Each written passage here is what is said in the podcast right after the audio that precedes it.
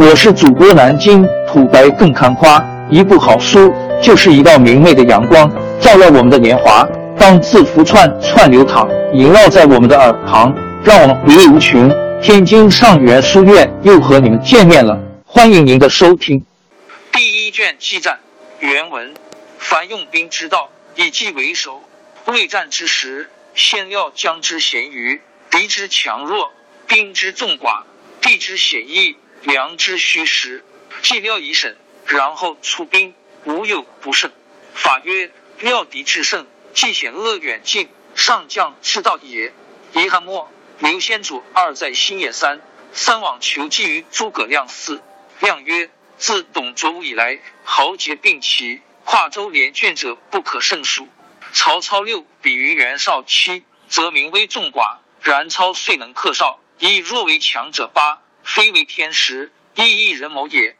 今操以拥百万之众，挟天子九，以令诸侯，此诚不可与争锋。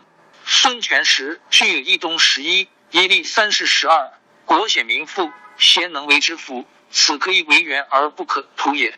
荆州十三，北拒汉，肥十四，历尽南海十五，东连吴会十六，西通巴，蜀十七，此用武之国。而其主十八不能守，此待天所以思将军。将军其有一乎？益州十九险塞，波野千里，天府之土。高祖二十，因之以成帝业。刘璋二幺暗弱，张鲁二二在北，民富二三国二四富。不知存续，智能之士，思得明君。将军即帝师之奏，信义著于四海，总揽二五英雄。思贤如可，若跨有金义报其言祖，西河朱荣二六，南府一月二七，外结好孙权，内修政治，天下有变，则命以上将将荆州之军以向晚。若二八将军身率一州之众，出于秦川二九，百姓孰敢不单似胡将三陵营将军者乎？诚如是，霸业可成，汉室可兴矣。先主曰。善，后果如其计三幺。注释：一料敌制胜，计险恶远近，上将之道也。语出《孙子兵法·地形篇》。计险恶远近句，马本、唐本皆托记，今从王本。二刘先祖即三国蜀汉的建立者刘备，东汉远之皇族，字玄德，是昭烈皇帝，史称先祖。三星也，诸本皆作相依。与十载相违。今据《三国志·蜀书·诸葛亮传》教改。四诸葛亮，三国著名政治家、军事家，琅邪一都今山东夷南南人，字孔明。吴董卓，东汉陇西临洮今甘肃岷县人，字仲颖。汉灵帝时任并州牧。灵帝死后，他率兵进入洛邑，废少帝，立献帝，自为太师，把持朝政。无恶不作，后为司徒王允等人设计所杀。六曹操，三国著名政治家、军事家、诗人。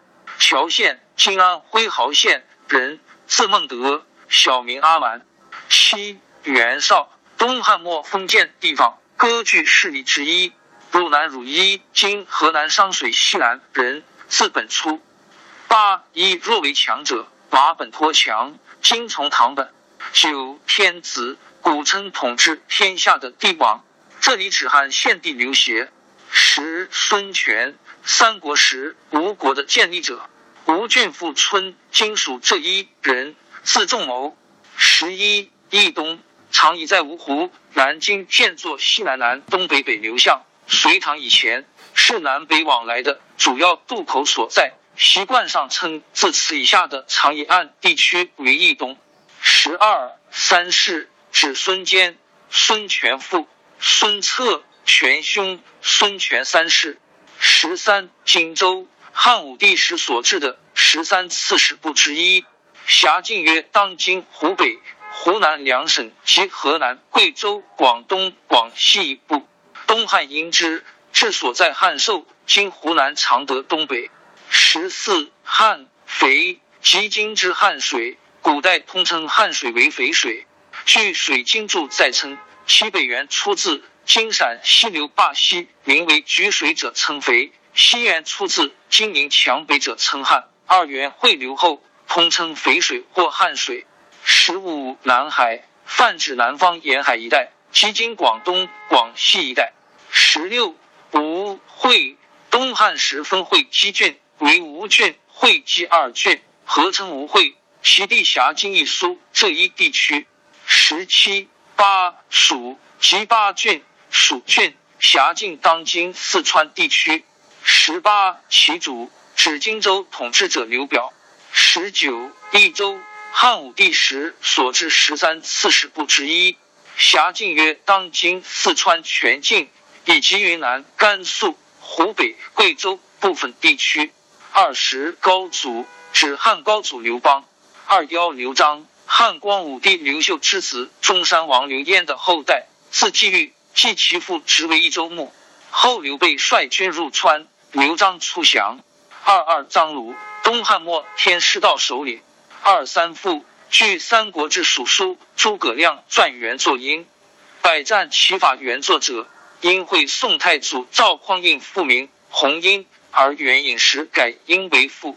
二四国，马本及唐本皆作故，行进物，今从王本、汪本。二五览，通览。采摘、收取的意思。二六荣，我国古代中原人对西北少数民族的泛称之一。二七月，我国古代对长邑中下游以南地区少数民族的总称。二八宛洛，即今河南南伊洛伊地区。二九秦川，古地区名，泛指今陕西、甘肃秦岭以北平原地区，因战国时的属秦国而得名。三陵丹寺湖江，语出孟子梁惠王下，意思是民众为劳所爱戴，军队时用以犒献的酒饭食物。三幺本篇实例出自《三国志·蜀书·诸葛亮传》，提示记战事百战齐略的开宗首篇，它取意于《孙子兵法·纪篇》，着重从战略高度阐述实地战争谋划对于赢得作战胜利的重要性。这里的“计”与其下的“计料”一同，是分析判断情况的意思。他认为，在对敌一战之前，首先要摸清敌我双方将帅的优劣、力量的强弱、兵源的多少、地形的险易、粮草的足法。只有对上述诸多情况首先分析判断准确清楚了，然后再出兵攻战，就没有不打胜仗的。战争是敌对双方在一定客观条件下运用主观指导的一种以武力解决胜负的斗争活动。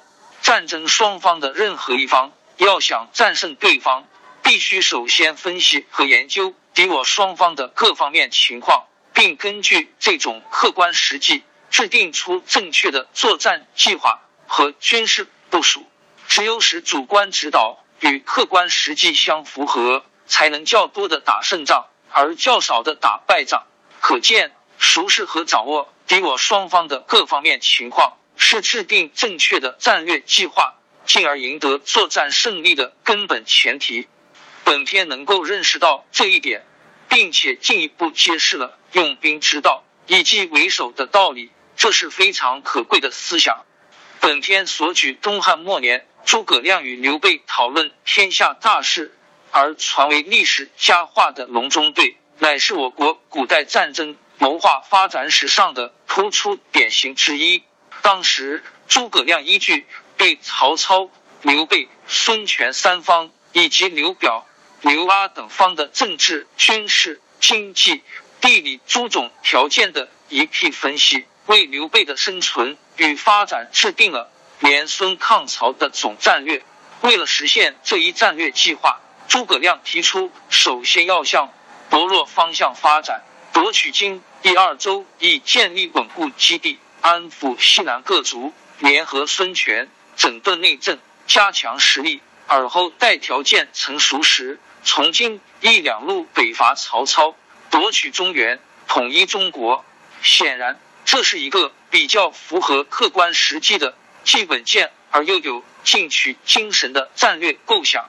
刘备后来虽因条件所限而未能实现统一中国的计划，但他恰是依据诸葛亮联孙抗曹的战略谋划，而建立了蜀汉政权，成为一代三足鼎立者之一。一文大凡用兵作战的法则，都是把战略谋划放在首位。没有开战之前，先要判明将帅是贤明还是愚钝，敌人力量是强大还是弱小，兵员数量是众多还是寡少，战区地形是险峻还是平坦，粮草供应是困乏还是充足，把敌我双方这些情况都判断清楚了，然后再出兵攻战，便没有不胜利的。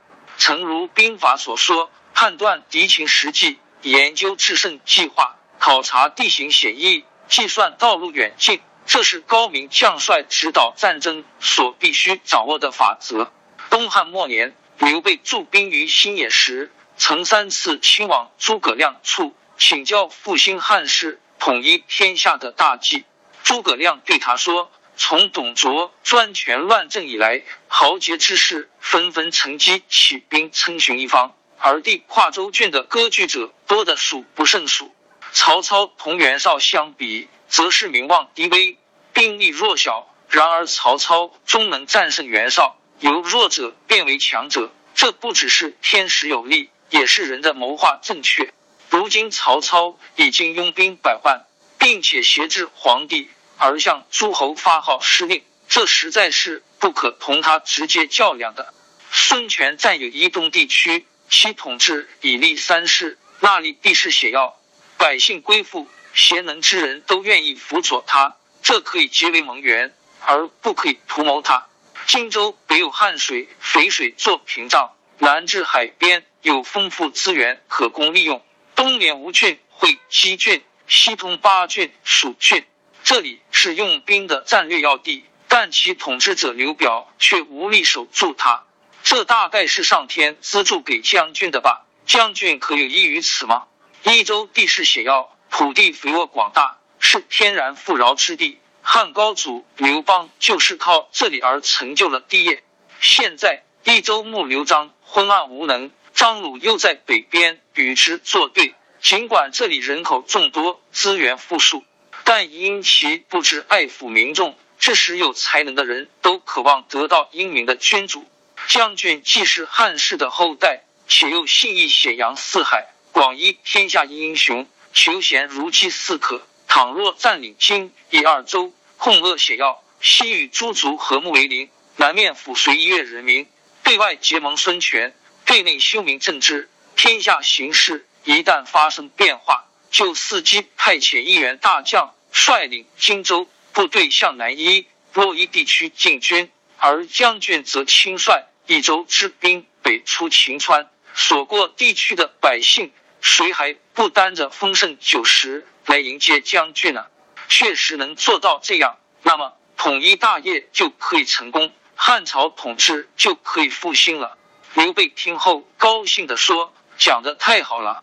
后来的实践果然是按照诸葛亮的谋划进行的。王朝更迭，江山易主，世事山河都会变迁。其实我们无需不辞辛劳去追寻什么永远，活在当下，做每一件自己想做的事，去每一座和自己有缘的城市，看每一道动人心肠的风景，珍惜每一个擦肩的路人。纵算经历颠沛，尝尽苦楚，也无怨悔。感谢您的收听，朋友们，让我们下期再见。